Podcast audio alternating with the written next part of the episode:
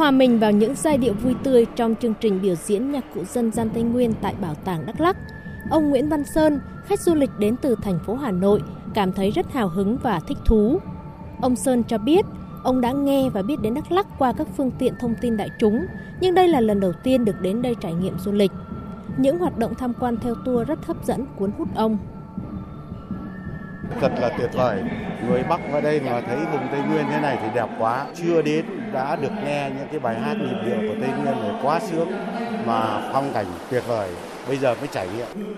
Cái chương trình đi tham quan mà được gặp như thế này thì quả thật là rất là thoải mái. Tự nhiên đã thấy hồ hởi và phấn chấn mà được là gặp những người Tây Nguyên thực sự rất là vui và cảm thấy tự hào thêm một cái dân tộc nữa, mình lại biết thêm một vùng đất.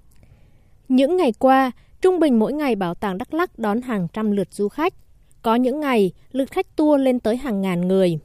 Ông Đinh Một, Giám đốc Bảo tàng Đắk Lắk cho biết, đây là tín hiệu rất vui bởi sau thời gian dài trầm lắng do ảnh hưởng của đại dịch COVID-19, khi du lịch được mở cửa trở lại thì ngành du lịch Đắk Lắk đã có những bước phục hồi.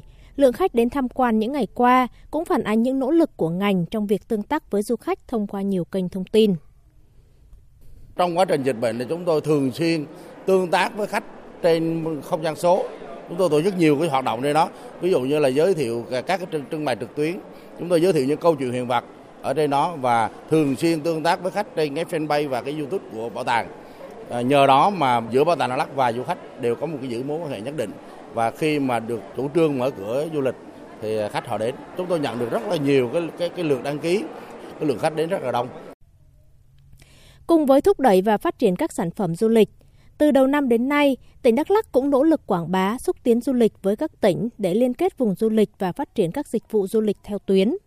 Trong quý 1 năm nay, tỉnh đã tham gia hội trợ du lịch quốc tế, ký kết hợp tác với các tỉnh Phú Yên, Bình Định, Quảng Ngãi, Gia Lai, Con Tum, hay đẩy mạnh kết nối xây dựng sản phẩm du lịch với tỉnh Khánh Hòa. Bà Nguyễn Thị Lệ Thanh, Giám đốc Sở Du lịch tỉnh Khánh Hòa, đánh giá cao về triển vọng liên kết vùng giữa hai tỉnh trong phát triển du lịch. Lợi thế của hai tỉnh thì à, sản phẩm du lịch của hai miền rất là khác nhau không có cái sự trùng lắp. Thì dẫn đến cái việc là chúng tôi thực hiện triển khai cái việc liên kết nó rất là thuận lợi.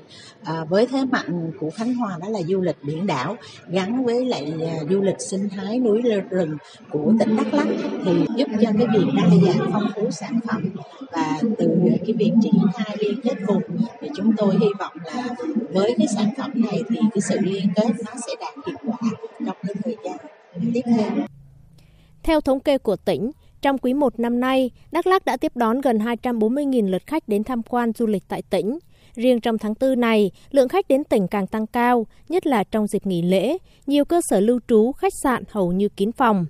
Các đoàn khách đến từ các tỉnh thành như thành phố Hồ Chí Minh, Hà Nội, Quảng Ninh cũng lựa chọn Đắk Lắk là điểm đến trong hành trình tham quan du lịch miền Trung và Tây Nguyên.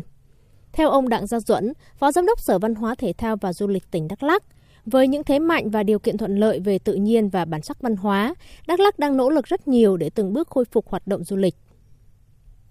Một trong những mô hình tất cả các du khách mọi miền Tổ quốc đều rất yêu thích khi đến Đắk Lắk đó là trải nghiệm du lịch sinh thái. Đắk Lắk có cà phê, có văn hóa cổng chiêng với không gian rất là phong phú và đa dạng và đặc biệt là có văn hóa voi.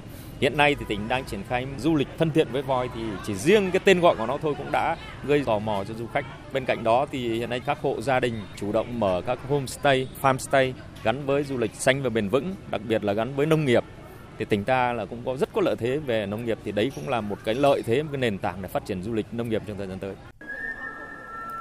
Sau thời gian dài bị ảnh hưởng bởi dịch bệnh, trong điều kiện bình thường mới, Đắk Lắk đang tích cực triển khai nhiều hoạt động để kích cầu du lịch. Cùng với các giải pháp để đảm bảo an toàn phòng chống dịch COVID-19, ứng xử chuẩn mực với du khách F0, tỉnh cũng đang nỗ lực để xây dựng các sản phẩm du lịch phong phú, đa dạng và khai thác được thế mạnh của địa phương.